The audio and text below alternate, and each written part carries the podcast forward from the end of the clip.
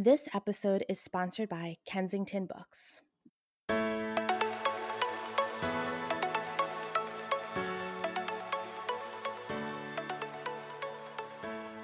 Hey everyone, it's Kamrun.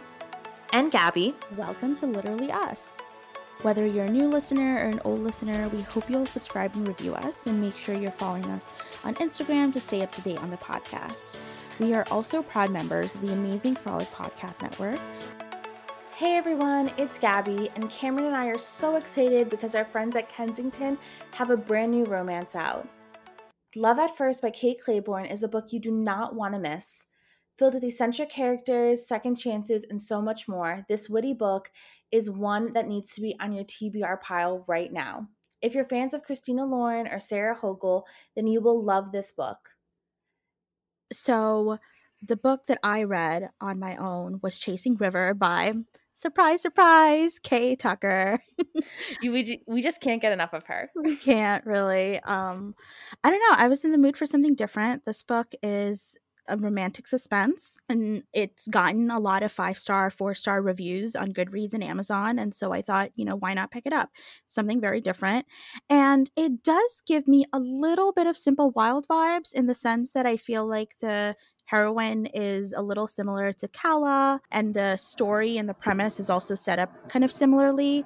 Basically, it's about this woman who is from a small town in Oregon who seeks to travel around the world. She finds herself in Ireland and she's saved by this like rugged Irish man who rescues her from an explosion that happens in a park and she's obviously like very traumatized and she goes to thank him and realizes that he's the owner or he he works at an Irish pub that his family owns and suddenly sparks start flying between them because they're sort of like connected by this very traumatic experience they both went through and he saved right. her life he saved the life of this complete stranger and she realizes she only has a week left in Ireland they might never see each other again so she takes a risk he takes a risk and they just kind of give in to the chemistry. And so it's a little different. So I thought it was going to be romantic suspense. It does have notes of romantic suspense because you know everyone's kind of trying to find out like who was behind this behind these events at the park like what's going on in Ireland there are a lot of like gangs involved and in the midst of all of this kerfuffle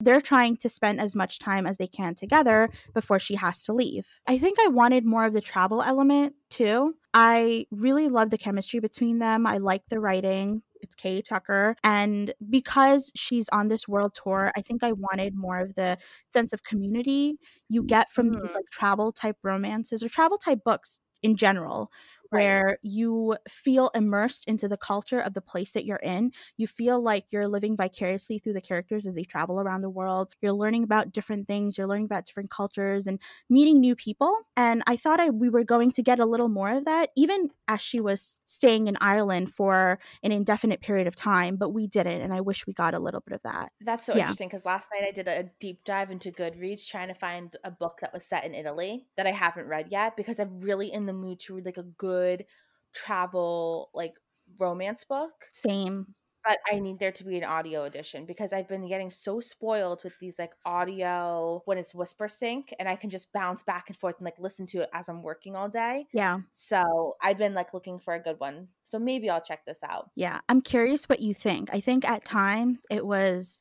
trying to be um, romantic suspense and at times it was a romance and sometimes like it was hard to keep track of what was the central conflict which honestly like ended up being whether or not they could sustain a relationship being that they're from completely different parts of the world. Right. Okay well i'll definitely add that to my list. And now let's discuss the last book that we read together yes. this month which was Pool Boy by Nikki Sloane. Mm-hmm. Now, we had discussed this book a tad bit before because Kamrun, of course, I'm the chicken, and I had her start reading it first. and she loved it. Or I mean, you really, really I mean, enjoyed it. I was enjoying it. Like whatever I was reading so far, I was enjoying it because it's a forbidden romance. It's an age gap romance between an older woman and a younger man, and I was like, oh my gosh, the chemistry is so fiery, you know. And I know you didn't. You had like polar opposite thoughts. yeah, I just I really found it to be just I have to be honest, I did not like it at all. Mhm. And the more I kept thinking about it after, I had like a lot of issues with it. So first of all, this book did not know what it wanted to be. Did it want to be an age gap romance? Did it want to be a rock star romance? Did it want to be a forbidden romance? Did it want to be a book about someone starting over? What did it want to be? Because it was all of those things and it was just too much. Because not only was it like, it was called Pool Boy. So, in my opinion, I don't know. I thought it was more so going to be about like this woman who's starting over in her life and then the pool boy catches her attention. Little did we know that the pool boy is her best friend's son who can sing and she happens to be an agent in Nashville. She's like an executive at a recording label who's apparently looking for new talent. new talent. Yeah. So then she becomes his agent and right agent or manager or whatever. Yeah, manager. And it's like, what you're so not not only is it forbidden in the sense that it's her best friend's son, it's forbidden in the sense that they can't be in a relationship if she's his manager. Yeah. And it was just there was way too much going on. Like I almost would have I think enjoyed it more if that it was a book about her starting her life over, her having this fling with the pool boy and really just like finding herself. And I don't think it needs to be the best friend's son because the best friend added nothing to this story. And Mhm. honestly, I don't think that her career was that interesting either. Like I just I, I think the book just didn't know what it the whole music aspect like just wasn't appealing to me. And I think that's why I had different thoughts for the mm. first half of the book than I had for the second half. Because the first half, I feel like we did get the forbidden element. It was more romantic than the second half. The first half was, you know, about them trying to find a way to be together. I mean, I wanted spicy scenes. Like, a, there was a scene where she and her best friend are talking at, at her best friend's house, and her best friend is pushing her to join j- dating apps. And right as she's talking about this, the son comes into the room. They make eye contact across the room, and you see descriptions of him like tensing and like getting possessive at the mention of dating apps. I wanted to see that because it was so forbidden. It was it was just like you could feel the heat being palpable. Like the the heat was very palpable in the moment and I wanted more examples of that. And the second half really disappointed in that sense because it took the book in a completely different direction. I wanted more of the forbidden. I wanted him and them to just like have a have a relationship and for her to figure out what it is that she wanted, but there's just a lot of themes that was jam packed into this book which took away from their relationship. Yeah, I totally agree. I mean, if it was me, just like be honest, I wouldn't recommend this to anyone. I really wouldn't. It was not for me. I think this book needed an editor. I don't know if like I needed someone to really help the author just kind of figure out like what she wants because the book didn't know what it wanted. Yes. And I almost wish that he wasn't her best friend's son. Yes, mainly because I think there was a fixation on the fact that he was her best friend's son. You know, it made him kind of seem juvenile, even as he, as a character, was trying to break out of his. He, as a character, was trying to be taken seriously. Yes. And all of these ties back to his family and ties back to the fact that she is kind of like a guardian for him turned me off a little bit, made Mhm. it hard to enjoy them as a couple because Yeah. it gave me like guard like mentor mentee guardian vibes. You know what it is too is that also with his character, like he didn't know what he wanted to be either because he's living rent free in his parents' pool house. And then he has two jobs and now technically has a third with this like becoming a singer. And it was like, if you're living rent free and you're living in a pool house, you have to assume your family's pretty wealthy. Yeah. So I didn't understand why he needed all these jobs. Like it was almost it was like so confusing because when you're working all these jobs, there should be an end goal. And yes, the, the end goal ended up becoming he wanted to be a musician, but that wasn't a part of the beginning of his story. It was so random too. It was so and he said that he only cleaned her pool because he like liked her or whatever. And he only picked up guitar lessons so he could impress her. Yeah, the whole thing was just we- and I think that it would have made more sense like maybe if he wasn't living in their pool house and they didn't have money and they didn't have this thriving business and he needed to help his stepdad at the business because they genuinely needed the help Yeah. and he needed the cash and then he had to clean pools because Mhm. he needed the money. Yeah. it just so, there were things in the story that just like didn't fit. So no, I wouldn't recommend this book. I would have recommended. I mean, I would only recommend you get up to the first half, maybe fifty percent, then DNF it. Yeah.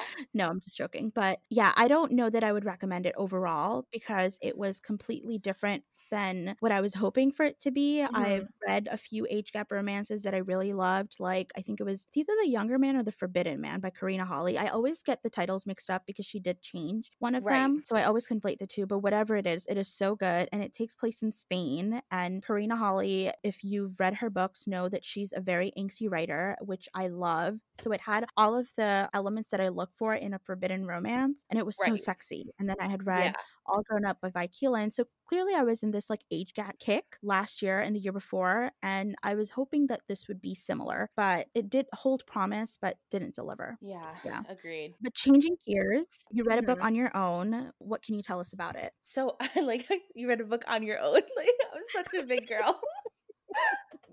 did you read a book all by yourself? I did. I did. And a new one at that, too. yeah. I read Lord of Scoundrels by Loretta mm-hmm. Chase. I'm in this like historical romance kick. I want all the historical romance books. So I read this one because obviously this is like a classic one, I think. I think. I thought it was. And there's a lot of positive Goodreads reviews. I do feel like I went into this mm-hmm. book blind because I was not expecting it. It's like an enemies to lovers, historical romance, also kind of something happens, they get caught together well, no, she shoots the hero. Oh That's oh what gosh. happens. I never read a book like this. I honestly, I can't even put my words together because this book was so crazy. It would never be written in today's world. No publisher would ever get this book and be like, "We're going to publish this today." They'd be like, "You got to take out the scene where the heroine mm-hmm. shoots the hero," especially in historical right. time because it's not like a medicine's like it is now. Where's penicillin? And yeah, and the hero calls the heroine a nitwit oh so gosh. many times. He's like, "You're such a nitwit," and they just insult each other. I mean, it is really like is like mm-hmm. it gets mm-hmm. mean and it's a very slow burn honestly though i was cracking up the entire time i read it i don't think i was supposed to be laughing as mm-hmm. hard as i was but it was trippy it was like taking a like a trip to years past and reading this book and i have to be honest there's definitely things that just like wouldn't work in today's yeah. world. There's things that definitely need to be changed. The book even though it's a historical it does need to be modernized in some way but it was really interesting reading this book and the hero and heroine kept me cracking up. I mean truly it was just a different historical i've never read anything like this. I remember you were like you couldn't stop talking about this book. No i was like you need to read it. It's so crazy. It's so crazy. Yeah. I was like she shoots him she shoots him and you were on her side you kind of got it. But the thing is yeah. that he this hero was a rogue and not just like he's a rogue but you know they're gonna end up together no like he oh my god and they would call him because he apparently he wasn't good looking. Like he had like an ugly face but like a great body and they would call him um, beelzebub Oh my god! And they would like say he's the son of the devil. No, it was like mean. Like this book was like really wow. mean. Yeah. So would you recommend it? If you want a good laugh, I totally recommend it because it was like funny. Like I really, I laughed when reading it. Like the characters yeah. and the the dialogue made me laugh. It wasn't like I was laughing at the characters. Like the dialogue made me laugh, and they were really yeah. quick witted. And there was something I have to say for a historical romance that was written in 1995, which is, I mean, how long ago is that? Yeah. I was born 1993. So, mm-hmm. oh my mm-hmm. God, like 25 years ago. That is it felt insane. insane.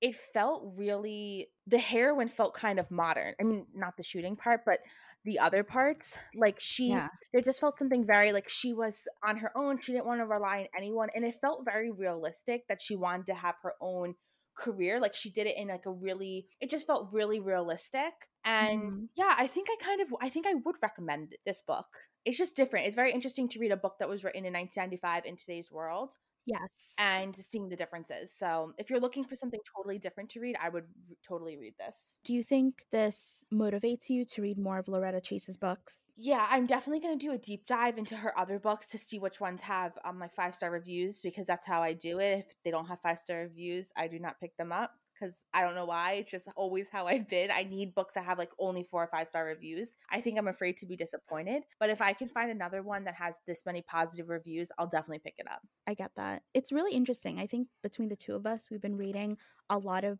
older books, mm-hmm. like The Viscount Who Loved Me was written, you know, it published back in the early 2000s. Yeah. Smooth Talking Stranger 2009, Chasing River 2015. A lot of these older books and it's interesting existing in today's world and taking a deep dive into like books that used to be written in the way that they were way back then. Yeah. Because I feel like the culture and the landscape have changed so much. So sometimes like you have to kind of proceed with caution, especially when you see that a book has published before 20 I would say 2016, 2015, yeah. like 2016, 2015, you have to be a little wary of the fact that there might be certain things that might not work in today's world. Yeah. And while at the same time being cognizant of the fact that they were published back then mm-hmm. and maybe that if the author were to write them right now, it would be completely different. It's very interesting to kind of do a deep dive like that because I think it informs us of how much we've evolved as readers, what yes. we look for, what we don't like anymore, mm-hmm. what we want more of. And reading these three books have